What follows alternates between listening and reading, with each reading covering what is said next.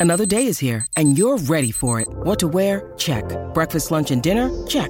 Planning for what's next and how to save for it? That's where Bank of America can help.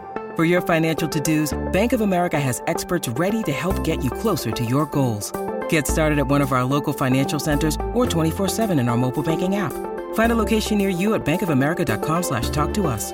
What would you like the power to do? Mobile banking requires downloading the app and is only available for select devices. Message and data rates may apply. Bank of America and a member FDIC.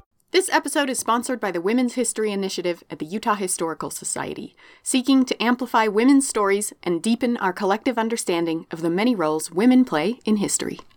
This episode is also brought to you by our Patreon supporters Molly Moss, Tony Cornish, Deb Potter, Skylar Collins, Julie Gray, Brie Ames Smith, Robin Brown, Janelise Cannon, Kim Hokinson, Jamie Lang, Maria Carla Sanchez, Valerie Jacobson, Jill Harrigan, Heather McKinnon, Chantel Oliver, Lindsay Cummings, and Eugene Lewis.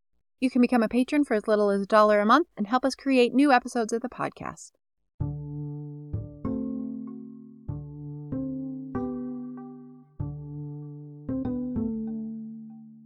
Hi, Katie.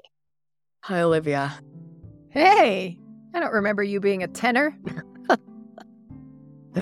Hello, I have bronchitis. Happy holidays. the beautiful gift your children gave to you.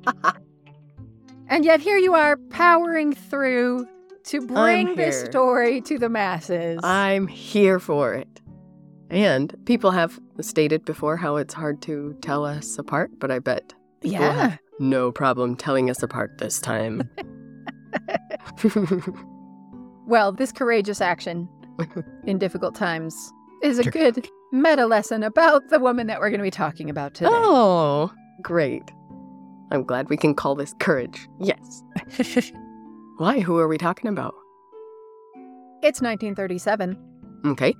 In China, a young American woman is currently smuggling herself across enemy lines in an active war Um, 37. to yeah, not a great No. time Uh-uh. to be in China at all or an American in China. Yeah. And this young woman has decided that she must interview this weird young guy who started making waves in China, but nobody knows what his deal is. And she thinks somebody really should actually go talk to him and find out what he's doing. Okay. This little known dude's name is Mao Zedong, Oh, No way. and he has recently started this He's- new political movement in China as a reaction to the catastrophic failures of the people currently in charge. Yeah. wow. And Helen Foster Snow has a feeling that something might be going on there. Wow. And the world should probably meet this guy. Now, Helen Foster Snow had arrived in Shanghai, a 23 year old college dropout, in hopes of gaining enough life experience to write the great American novel, Wow. and along the way accidentally became one of the most famous women in China, who is almost entirely unknown in the United States. How she got in the room with Mao Zedong is a whole story that we will get to. But how she got to China at all Hmm. is a pretty wild ride. So let's dive right in. I'm Olivia Meikle, And I'm Katie Nelson. and this is What's Her Name? Fascinating women you've never heard of. To introduce us to Helen Foster Snow, I called up an old friend by the name of Adam Foster. Hmm. You may remember my high school friend, Of course. Adam. Foster. Didn't you guys star in Into the Woods together? We did. Were you? Was he the baker and you were the baker's Baker wife? and the Baker's wife? Ah, cool. And though I had no idea of this fact until a couple of years ago, he is also the great nephew of Helen Foster Snow, who I've been obsessed with since moving back from China and discovering she existed, Cool. and did not realize, oh, hey, I'm real good friends with her nephew that I could just talk to. Adam Foster is also the founder of the Helen Foster Snow Foundation, Cool. My name is Adam Foster. I'm the chairman of the Helen Foster Snow Foundation. located in Lehi, Utah. Our mission is to preserve, promote, and continue Helen's legacy of building bridges of international understanding. We have lots of programs and exciting activities we do in China and US to help promote people to people exchange, which I think is the heart of international relations. And I am a childhood friend of Olivia. When I was a kid, we heard stories about Aunt Helen and all her adventures in China, but really we had no idea the kind of impact she had. Helen Foster was born in Cedar City, Utah. Not exactly a bustling metropolis. Not exactly. Ever since she read The Wizard of Oz as an eight year old girl, she had dreamed of becoming the next great American novelist. And she felt really strongly that she did not have enough life experience to write anything important. Wow. So she needed to get out in the world. Well, I mean, she probably was not wrong. That's Oh, yeah, I- awesome. she she certainly gained life experience. She passed the Foreign Service exam, which is not a simple thing to do. And with a recommendation letter in hand from Utah Senator Reed Smoot, Helen boarded the SS President Lincoln to accept a clerkship in the U.S. consulate in Shanghai, China. cool. She had originally aimed for Europe, but there were no jobs available, and so she settled for China. Hmm. She was setting off for a one year adventure, but in that fateful moment, the rest of her life was waiting on the other side of the door. Hmm.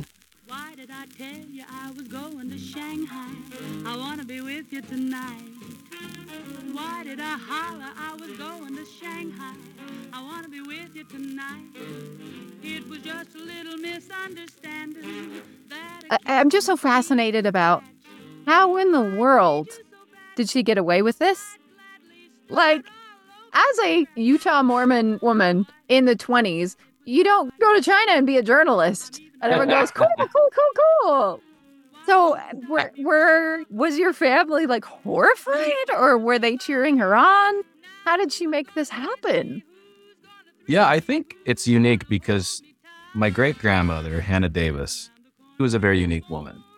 She was a professor. She built her own house. She represented Utah on the suffrage float at the Chicago Parade in the 19, well, it was like 1914 or something like that. She was very independent. And so she instilled in Helen this unique sense of purpose and that she could do anything, anything she wanted. And when she was a kid, she gave her her camera and she said, I want you to interview your relatives. And so I think she got her love of writing and journalism from her mother. She wanted to travel the world. And her dad was the Iron County prosecutor, he was a lawyer. Hmm. And so he instilled in her a sense of justice and I think a sense of being able to look at a situation and analyzing it from an objective point of view. So you see both sides of the argument. And that's when she was in China, that's what she did. And so when she became a war correspondent, her family was just really proud of what she was able to do. She arrived in China in 1931. And I, I think it's important here to kind of give a very short explainer of what China in 1931 is. Mm. Because the amount of change that has happened in two decades, i i it is an entirely Mhm. different world. We are 20 years out from the end of the Qing dynasty hmm from what you kind of think of as peak Yeah. medieval fashion. Forbidden City still being closed off to all outsiders and yeah, co- just, like, absolute- and yeah, warlords, yeah. and it's so shocking to me how close together those things are. And it's just like, how did we go from like Dragon Lady metal fingernails to our grandma singing in a nightclub in Shanghai? Like, how are those things in close proximity? China is also right in the middle of a major refugee crisis, major environmental disasters, Right. starvation is rampant, political instability on a level that's hard to understand. Yeah.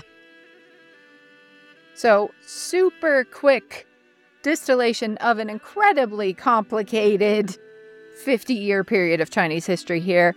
Japan has been operating a semi puppet government, but things are heating up Yeah. really quickly with Japan. In the 1930s, China is fighting a war against Japan and tearing itself apart between these two visions of the future. The nationalists, aka the Kuomintang, aka official government, is led by Sun Yat sen and Chiang Kai shek.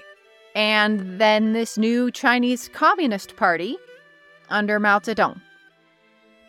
But China has been fighting for its identity and its autonomy since the 19th century.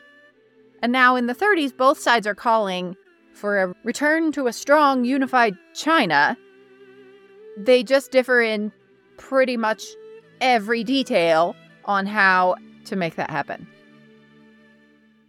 And this is the chaotic mess that she is jumping into. Yeah. Interesting.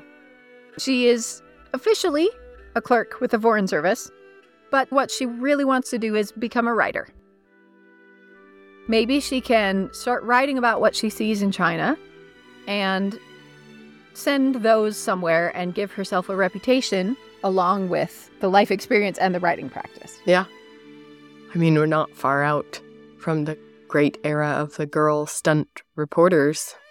And she is nothing if not intrepid. She will launch herself into situations that make my eyebrows raise through my Mm. hairline. Hmm. And she seems completely unfazed by Mm. them.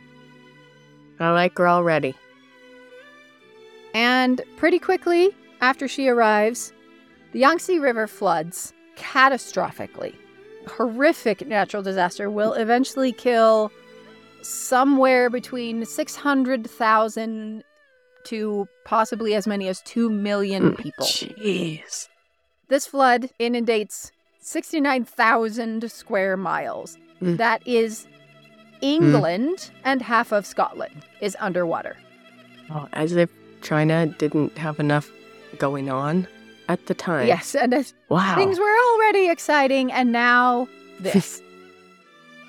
and she is right there in the middle of it. She is able to give on the ground firsthand reports. Another major event that happens very quickly after her arrival is a chance meeting with a journalist who has already been there several years, named Edgar Snow. Snow. Edgar is also an American. He has decided he's leaving. He's done. He's very sick. He has caught malaria, is just really struggling. Edgar has a chapter in his famous book, Red Star Over China, called Death and Taxes. I cried when I read it. He was describing the famine that happened and how there were granaries full of grain. And these landlords were letting the villagers just starve to death. It, it broke him. It really broke him. He was ready to give up. I'm going home. But in a coffee shop, he runs into this young woman who has just arrived and is, by all accounts, absolutely enchanted by her. At first sight, he's stumbling over things on his way to sit down next to her, Hmm. like Hallmark movie style. When Helen walked through that door at the cafe, he said it was like a, a breeze just coming through. They are both fascinated with writing, with China, with people, and he decides to stick around a bit longer. They become quickly inseparable, and they marry on Christmas Day, 1932. And they will remain in China for another 10 years. Oh, wow. Together, they become a powerhouse of journalism. They are well known together as the voice of China to the West. Hmm. These two are the main English language journalists and writers explaining China to the world, giving those humanizing insights, the on the ground, real world, not the political show, not the war, not the government, the people. What are the people of China like? And it is Edgar and Helen Foster Snow who do that work for the next 10 years. She takes a pen name, Nim Wales. She needs a pseudonym. Get it? Nim. Edgar already has a price on his head from the Japanese government. So he was hoping to protect her from being associated with him. And that worked for a while. But of course, eventually people figure out who she is. And by the end of their time in China, they both have assassins hunting for them Gosh. but they are both determined to get the truth out no matter what the cost. There are so many lives at stake and so many massive international consequences if the prevailing false nationalist and Japanese propaganda is allowed to continue to be the only voice coming out of China. She is there for almost every major event of the 1930s. Dang. Helen is writing for Time Magazine, the San Francisco Chronicle, the Saturday Evening Post, the Boston Herald, the New York Tribune, Reader's Digest. I mean, all of the main English language publications at this point are featuring her work and her insights into what is going on here. It's unique because her books are written from an American perspective, talking about what's going on in China. If I were to read a book about China written by a Chinese person, it would be different. But because I'm an American, I can connect with her way of explaining things. And that really helps. She's using her mother's Kodak camera to capture this activist movement, this pushback, as well as the lives of the refugees who have been flooding into everywhere from the Japanese attacks, from the student uprisings, from the flood. She took over 5,000 photographs that are now housed at Brigham Young University. And when the Chinese people want to learn about their history, they come to Utah. She is there for the uprisings against the government that is completely failing to Mm. cope with Japanese aggression, with starvation, with the floods, Mm-hmm. with mass death Mhm. from a variety of causes. So much internal corruption. Yeah, a completely A incompetent broken system. Yeah. she is there for the 1936 coup against the nationalist leader of the country. Jeez. That's crazy. She had this just innate ability to just some of the things she writes, you know, at 80 years before I was there. But I still recognize instantly, like, oh, yes, she's captured that thing about the experience of being in this specific location or that thing about the way China is that that it's still true apparently 80 years later and that she she caught that spark of the the thing that made me fall in love with the country while being very aware of all of the problems right? She had this really unique ability to see the goodness through the horrors. It's a gift to be able to do that and then to be able to write it in a, such a way that you can pass that on to someone else. That's that's kind of miraculous. This season of what's her name is sponsored by the women's history initiative at the utah historical society. Think you know utah history? Think again. The Women's History Initiative highlights Utah's dynamic history makers. Eight sovereign nations in Utah since time immemorial, pioneers, explorers, immigrants, entrepreneurs, visionaries, and dreamers who have made a home there ever since. Join the Society to read the Utah Historical Quarterly, attend free virtual events, and get news about the future Museum of Utah. Visit history.utah.gov slash UWH to learn more. And the long awaited statue of what's her name favorite Dr. Martha Hughes Cannon will be installed in the National Statuary Hall collection at the U.S. Capitol within the next few months. Just the 13th woman featured in the hall. Follow at Utah State History on Instagram to catch Martha on the move as she makes her journey to DC. And teachers at all levels can find all kinds of curriculum resources on their website, history.utah.gov slash UWH. They're getting a lot of great material in Shanghai, but Edgar is offered a job teaching journalism at a university in Beijing. Huh. So they move to Beijing. He is teaching there, and she is attending classes and becoming very close with the student activists there who are pushing hard against the government of Chiang Kai shek and what they see as these huge amounts of corruption and incompetence. Wow. And because at this point in China, the legal system is still separate, Mm. foreigners do not have to comply with Chinese law. Oh, They are able to help these student activists and get the word out on things in ways that that none of the Chinese citizens can do. isn't Beijing very close to the Japanese occupied Manchuria at this time? Yes, it like is. very It close. is right in their pocket. Oh my gosh. So they're funneling information to the students because the government is censoring any kind of information from outside. And they're also helping distribute information inside the country, right? Helping these student activists hand out flyers and information, but also they are really the only people getting the information out of the country about what's really going on, what is really happening in China, Mhm, as opposed to the official narrative mhm, of what is happening, which are two very different things. mhm. She remarked that most of her friends there would have been executed for even thinking about doing most of the things she was doing. But because she has that protection of the American passport, she can do it. Wow.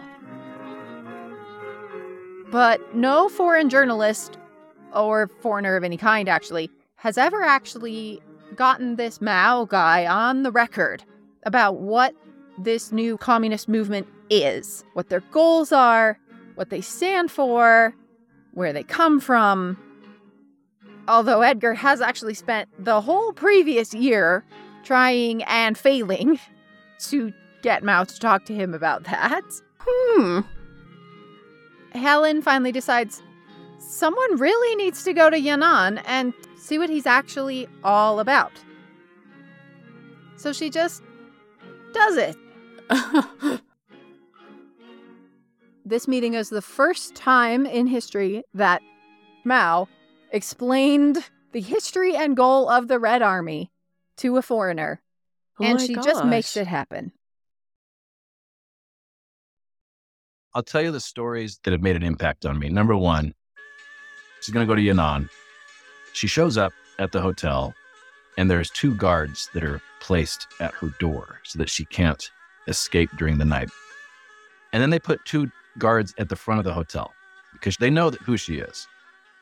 Well, her plan was to meet someone who she hadn't ever met before to take her across the enemy lines like in the middle of the night. And the signal was someone was going to leave a burning cigarette in the wall around the hotel, and that would be the sign that it was safe. Well, it was midnight. She can't leave the hotel room. She's trying to decide what to do. And she goes over her window and sees this giant pile of dirt. She's like, Well, I could climb over that and hop over the wall and hopefully not break my leg. So she jumps out of her window. So now she's in the street. She realizes, oh, crap. I'm out, but I don't know who I'm meeting, and we are supposed to meet there, and we can't. And so she's like, okay, I'm going to put on my actress hat. So she goes in front of the hotel and acts like this frantic traveler who's just trying to get out of here. I just want to leave Xi'an. I need to get back to Beijing. I need to get out of here. Just puts on this whole act of like the angry foreign Karen, basically, and is like yelling and doing this big, huge thing.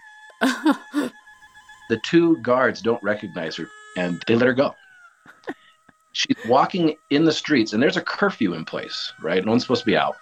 So she's just kind of walking along the street. Oh no, I didn't think this through. Clearly he didn't come, and now they're gonna find me not in my room in the morning, and I'm gonna be in so much trouble. And she sees this rickshaw going by. And he stops and she stops. And he's like, Helen, I was the guy that was supposed to put the cigarette in the wall, but there's too many guards. and she just randomly runs into him. And they sneak her across.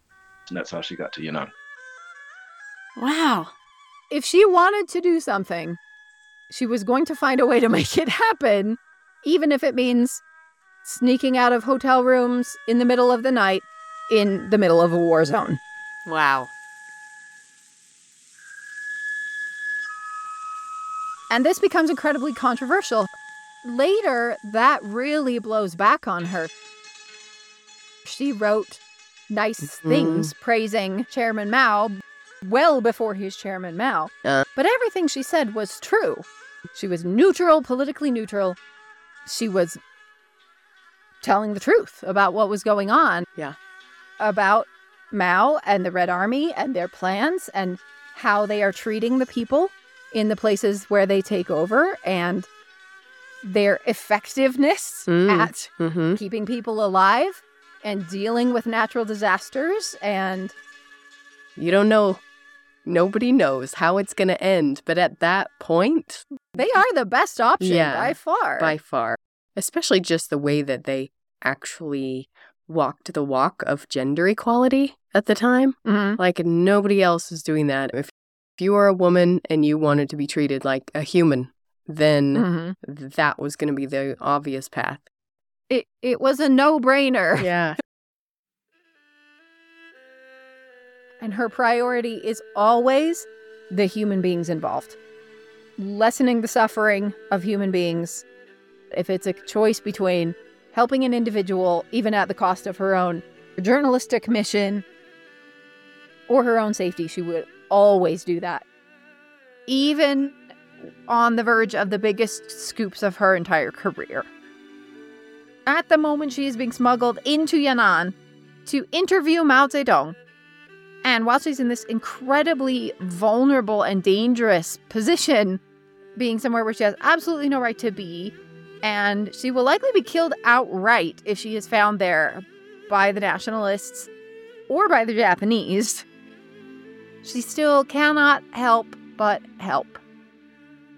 she sees these little kids, little children soldiers, and that there was an eye disease that was going around, and it would make your eyes kind of puffy and gross, and you couldn't see very well.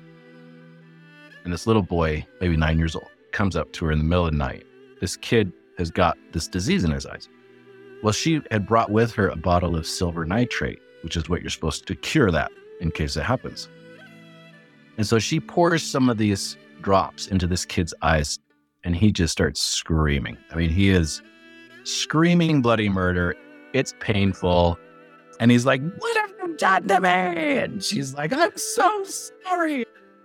And she stays up with him all night, comforting this little boy.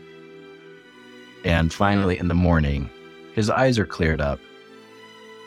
She writes in her journal, and she's like, I am never helping anyone ever again.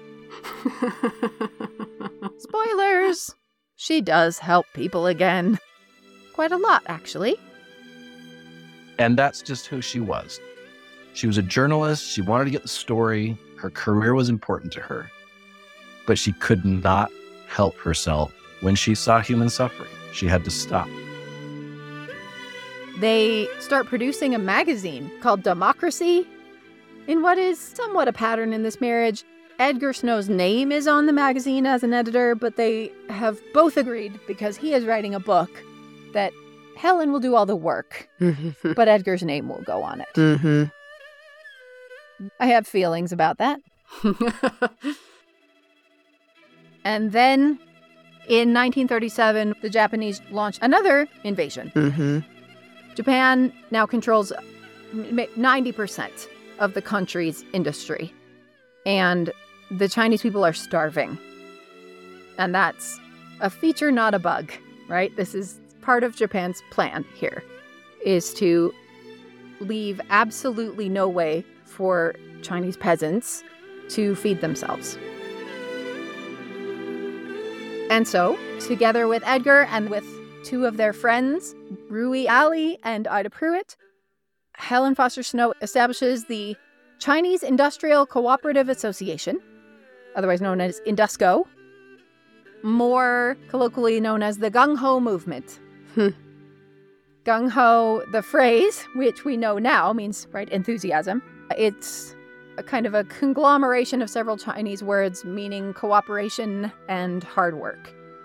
And this is a movement to create small work co ops for refugees, other people who are dislocated or impoverished by the war. They've had their factories seized, they've had their land seized by the Japanese government. So these people are going to come together in small little co ops to feed each other, to take care of each other. Over 300,000 people across China end up working in these little co ops. The work she did with the Gung Ho movement is just so powerful. Helping refugees, loaning them money to, to start small businesses and start little co ops, was able to help thousands of people. The Gung Ho movement was one of the only things that the Communist Party and the Nationalist Party could agree on. Mm. And so she brought those two sides together because they all could agree that refugees needed to eat and to survive. It's one of the most successful humanitarian movements, human rights movements, and sort of subversive economic movements in Eastern history. She wrote a book on Indusco called China Builds for Democracy, and it created so much support for these co ops in the United States that huge amounts of funding started pouring in. It's almost sort of a precursor of the microloan. Yeah, that's what I was idea just that We can give twenty dollars to this Chinese village, and we can keep four hundred people alive. Yeah, wow. In fact, first prime minister of India, uh, Minister Nehru, he actually read her book. He implemented her ideas in India. And there were over 50,000 cooperatives in India because of what she did. Wow. It's just fantastic. It's this bridge that she's built. And learning these stories and, and her bravery and how much courage she has. It's inspiring for me. And I hope my my kids learn from this and from her example and that they want to make a difference in the world. Things in Beijing are getting a little dicey. Helen and Edgar return to Shanghai, but the infamously horrific Japanese invasion of southern China has happened, and they are now living in a city occupied by a foreign enemy. She manages to write her most famous book, Inside Red China, which became seen by historians as the most important and most meticulous eyewitness narrative to China in the 1930s. Her books, her articles, her work is the OG source material for most of what Western history does about this period in China for the next 30 or 40 years. Wow. By 38, the situation had become clearly impossible. They're in a war zone, and the danger of being made prisoners of war by Japan Yeah. is really high. Yeah. They first fled to Hong Kong, and then that became clear that wasn't going to be far enough. They go to the Philippines, where they live for two years, working on Indusco and Chinese human rights. And then And then Japan comes for the Philippines. They get out kind of by the skin of their teeth, return to California. Edgar is sent off as a war correspondent to Europe. And Helen is pretty happy to let him go at this point because the marriage has been falling apart for a while. Other people who knew them at the time pointed out that he often failed to give his wife credit when she was due it. Edgar is an amazing journalist, and his most famous book was called Red Star Over China. Helen edited that book and wrote at least part of it for sure. Almost all the photos were taken by her. She risked her life to get the photos in the manuscript out of Xi'an during a war. And she got no credit for any of that. Wow. So she moved to Connecticut and they divorced shortly after the end of World War II. Hmm. Helen was a journalist, she was a humanitarian, but in her view, her most important job was building bridges. Building bridges between cultures, between peoples, helping different people see that they were not that different. And the way that we are seeing each other as countries is not Mm. conducive to understanding. we need and need she more spends her whole builders. life on that project. Absolutely. Although she's almost unknown in the US, she was recognized for that internationally. In fact, she was nominated for the Nobel Peace Prize twice What? for her work Oh to gosh. humanize and, in her words, provide the possibility of peace and understanding. Wow. And then McCarthyism arrives. Uh oh. And anyone who has Oh. said nice things about communists Uh oh. is automatically suspect. And she's pretty much blackballed Wow. for decades. When I was a kid, we heard stories about Aunt Helen in China, but really we had no idea the kind of impact she had because she was a recluse during the 50s and 60s and 70s. She just kind of went into hiding. Anyone who was associated with China was under suspicion. The McCarthyism that was going on at the time, you know, that's just unfortunate. And it's funny because she, Helen was never a communist. In fact, she was very anti political. If anything, she was more of a humanitarian. And then, when China finally opens up again, Helen returns. Oh wow. She makes her first visit in 1972.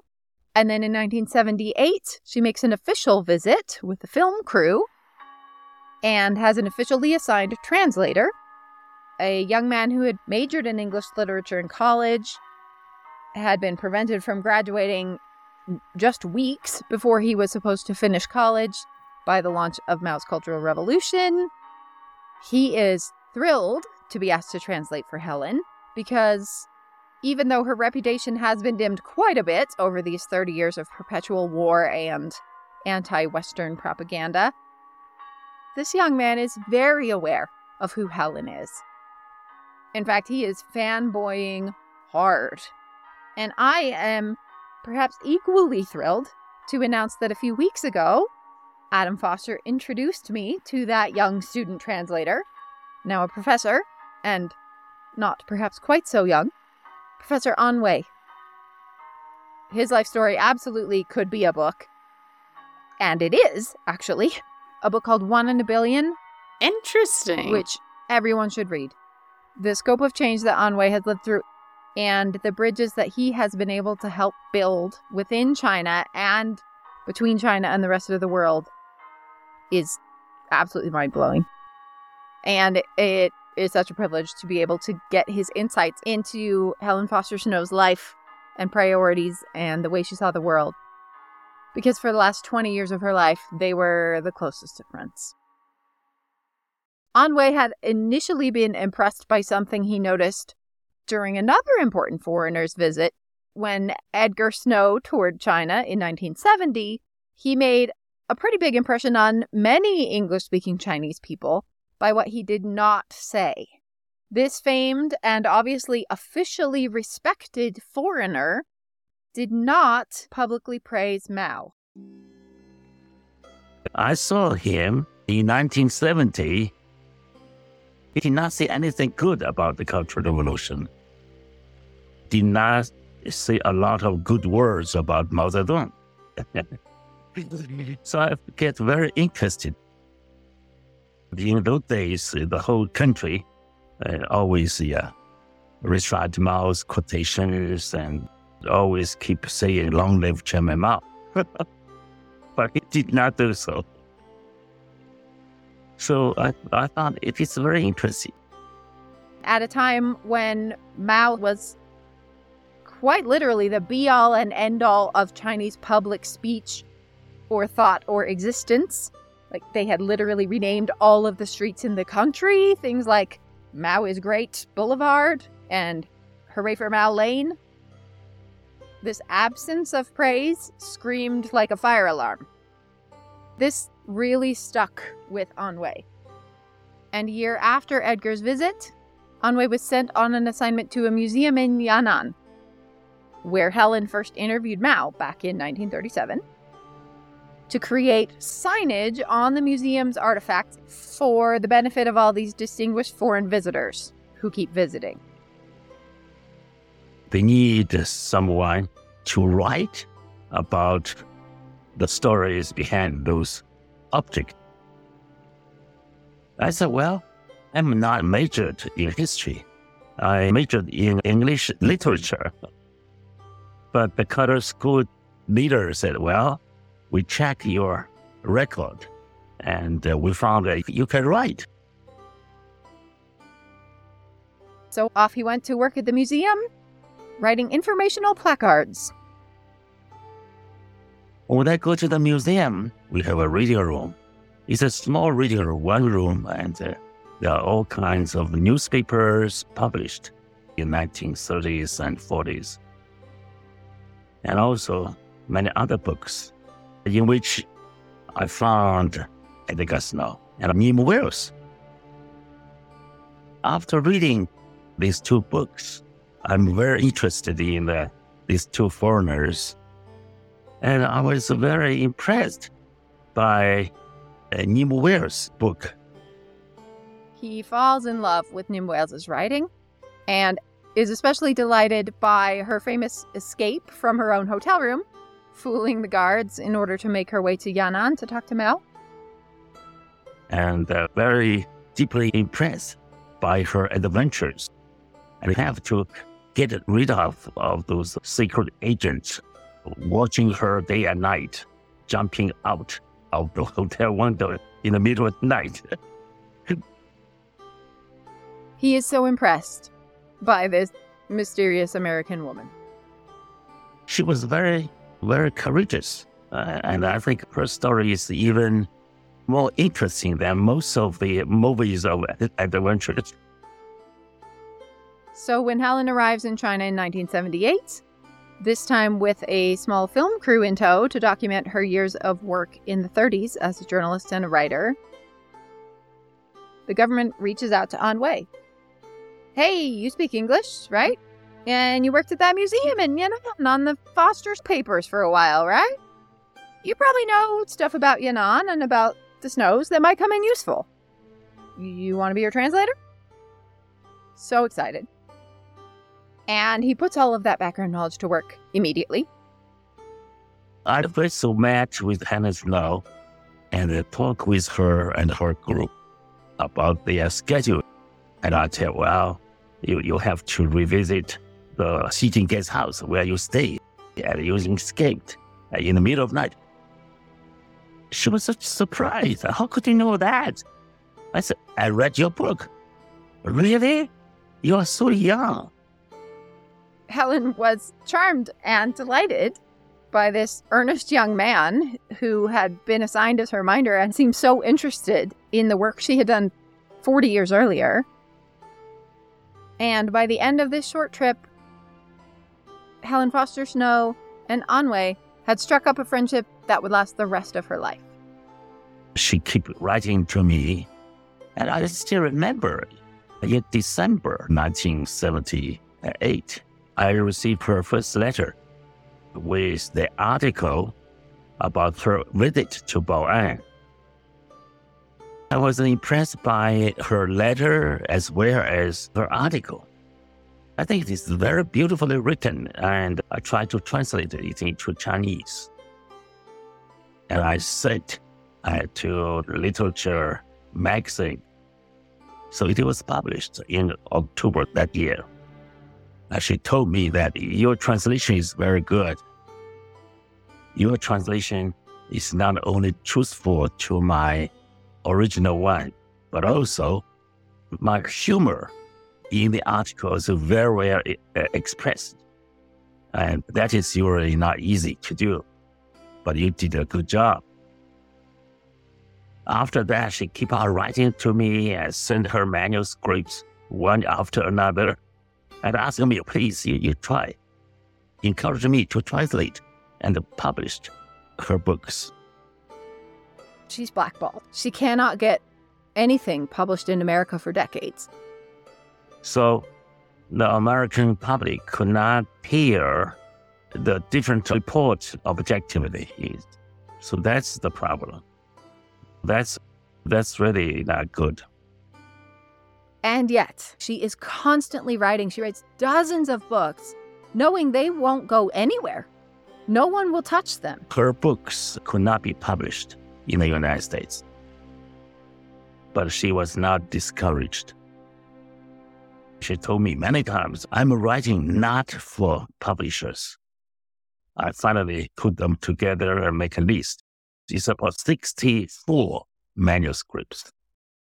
And I find that so intriguing and impressive and baffling as someone who. Yeah, she must just have to write to write. Yes, I, I like having written, hmm but the process of writing is pretty painful for me a lot of the time. But I think she understands how important this information is going to be, and that at some point, someone will figure out that this McCarthy nonsense is nonsense and come back for this. Yeah. And that is what happens.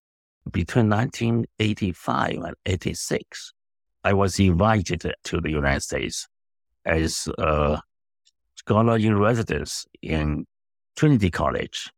And I stayed there for one year. And I visit her at her home nearly every weekend to work together with her, listen to her, telling her experience in China, and I record uh, most of the interesting and important stories she told me. The year is very important, and I I realized that she was a great woman.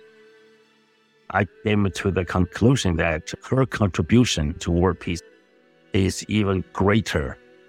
Her contribution is important. And he becomes the translator for her work in Chinese. And she trusts him to translate her words in a way that stays true to what she's doing. After this year of working with Helen in Connecticut almost weekly, learning all about her life and her and Edgar's work direct from the source, An Wei knew he had to do something. When he returns to China at the end of the year, An Wei creates this museum exhibit on Helen and her work. she encouraged me to translate and publish her books. I said, well, that is important, but I want to run an exhibition in Xi'an. And that is the uh, very famous tourist city in our museum. When of your book is published. It is only 10,000 copies. But if I run an exhibition, it will be seen by thousands upon thousands of people every day. So she said, Well, it sounds reasonable. and she's very generous and uh, very uh, pleased to offer me a lot of things. The fountain pen and the notebook she used when she interviewed Mao Zedong. She also let me have her small typewriter, which she used when, when she was traveling. Those things are very precious, and now they are all displayed in our museum. He also founds the Edgar and Helen Foster Snow Study Center in Xi'an. Wow. Xi'an as in Xi'an, like terracotta As in army. Xi'an terracotta warriors. Wow. Yes. cool. Um, ancient capital of China. And that is where Professor An Wei lives. He started the center because he was determined to bring Helen back to the fame and respect that he felt she deserved in China and around the world. So after many years of our hard work, the government realized the importance of Hannah Snow and that she's a great woman who have been forgotten for such a long time. So the Chinese Writers Association offered the first very special literary prize called the International Literary Prize of Friendship and Understanding. This is a very long name. Helen Snow was the, the first receiver of this. So everybody is very happy. And Helen Snow is actually now in China even more famous than Edgar Snow. In 1996, China named Helen Foster Snow a Friendship Ambassador, Huh. which is the highest honor that the Chinese government can bestow on a foreigner. Helen is the first American ever honored with this Wow. award. We'd heard the stories and all that, but none of us really knew the magnitude of it. I read her book, My China Years. I was in college, and I remember reading through this book. And I just thought, this reads like a movie. It had romance, it had adventure, it had political intrigue. It was a thriller. I mean, it had everything. But it really hit me when the Chinese people and like universities and the government, they were reaching out to her family to honor her. And that's when it started sinking in. I was living in Chicago at the time, and I got a, a call saying that my dad was going to China. And I was like, well, why is he going to China? Like, he doesn't even leave Utah. Like, what's he doing? You know? and they're like, oh, it's for Helen. And, and so they invite him over there. He has dinner at the mayor of Beijing's house. And they roll out the red carpet. There's camera crews and video cameras. And that's when it, things just really started getting crazy. I went to a symposium, and Kelly Long, who wrote Helen's biography, is giving this speech. And I remember this giant picture of Helen on the screen. And she's looking at me, and I'm looking back at her. It was as if she was talking to me. Adam, what are you going to do about this? And I was like, do what? What are you talking about? What am I going to do about what? You know? And for the next couple years, I was just, what, you, what am I supposed to do with this? and so I started the Helen Foster Snow Foundation in 2018. And what's amazing about this, when you learn about your history, you never know where it's going to take you. A month ago, I found myself shaking hands with President Xi of China. Just as one does. Yes. You know, he, I was there as one of the international friends to honor Helen and got to participate in this big photo with him and all of China's international friends. The ambassador of China came to my house for Thanksgiving dinner. We taught him and his wife and 12 members of the embassy how to play pickleball. So we we had a, a nice little pickleball diplomacy moment. Uh, and it was, it was a great time. And it just showed me what Helena showed me. You know, you don't have to be the same ideology, the same political views, same culture, same country, the same anything, not even the same language. And you can still find ways to understand other people. Mhm. And that's the lesson that I would teach my children. And I hope to our foundation we can continue. And so our foundation has tried to continue that legacy and promote it. This last summer, we put on a big competition for STEM and for inventions for kids called Invention Convention China. We had over 20,000 participants in China, and we had ambassadors from 10 different countries that were there, continuing this legacy that she built so many years ago. When she died in 1997, there was a memorial held for her in China's Great Hall of the People. This is wow. Uh, I mean that that is astounding. Huge. That has happened a handful of times for a foreigner. wow. They held a funeral for her Yeah. in essentially Congress. For an American woman. Wow. her gravestone is my favorite. After her death, Cheryl Foster Bischoff and I we discussed about what we should carve on her tombstone. We put two phrases. It has two epitaphs Bridging Future Generations and Gung Ho Original, which is so perfect because she founded this incredibly important, wonderful, influential movement. And she absolutely was gung ho about Yeah. everything she did. Her movement sort of coined that phrase and she embodied it. Cool. And she inspires me to be more gung ho. I adore her. That open mindedness and willingness to listen, to see people Mm. who they are and where they are. And I just, I have Mm. so much respect for her. And it annoys me a lot that nobody knows who she is here.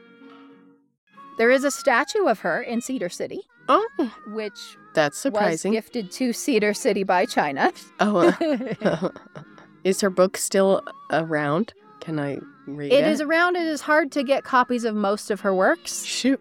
You can find them used, and I highly recommend it. It is a fascinating look into a very, very confusing time and the clarity that she brings to things. The the, Hmm. the way she is able to, even in hindsight now, get to the heart of it, Hmm. and to see people for who they were instead of who they were supposed to be, or Mm. who her upbringing or her country had told her these Mm. people were. You can read more about her on the Utah Women's History Initiative website. There is an amazing documentary that was done about her a couple of years ago Helen Foster Snow Witness to Revolution, which I highly recommend. Or there is a wonderful biography of her written by Professor Kelly Ann Long. And the tide is turning, thanks in part to the Helen Foster Snow Foundation and the Edgar and Helen Foster Snow Center in China, because there is a scholarship program which every year sends a college student from China to Southern Utah University in Cedar City. Aw, perfect. It is a national competition, and all the college and the university students have the right to participate in it. And we always send the winner in this competition to SUU for one school year. And they use this uh, opportunity to learn about such a great person. To learn about Helen Foster Snow, but more importantly, to teach about Helen Foster Snow, to come to America and teach Americans Oh, about Helen Foster Snow, which is such a wonderfully loopy, Yeah. full circle that's great. event that she made her name by explaining China to the West, and then by explaining China to China as a Westerner. And now there are Chinese students coming to the West to, To explain, explain the translator of her. China to the West from China. That's awesome. Helen Snow played a very important role as a bridge between different cultures, between different uh, social systems, between the rich and the poor. So through these kind of things, uh, the young people between China and the United States come friendly to each other and learn each other's culture through the Helen Snow Bridge. Isn't that beautiful? It's such a credit to her methodology that you just need people to talk to each other and Mhm. you need to tell people how they are the same. Mm. It's hard to summarize a person's life, but she made a difference in so many ways. It's this legacy that just continues. Yeah. I'm proud to be a foster.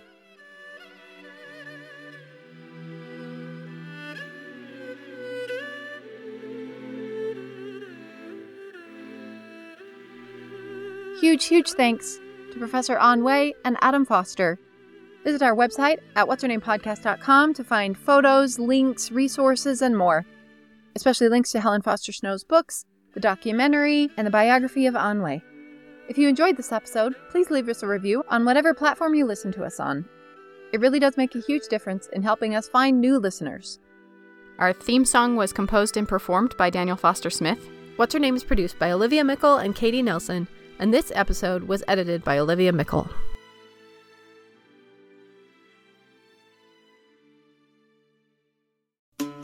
Registration is now open on What's Her Name's Yucatan Tour 2024. Join us in Mexico as we walk in the footsteps of Zazil Ha, learn traditional Mayan cooking, tour Mayan ruins, snorkel with sea turtles, and so many more off the beaten track adventures with our wonderful little band of kindred spirits. Spots are going fast, so sign up now on our website at what'syournamepodcast.com. We can't wait to see you there.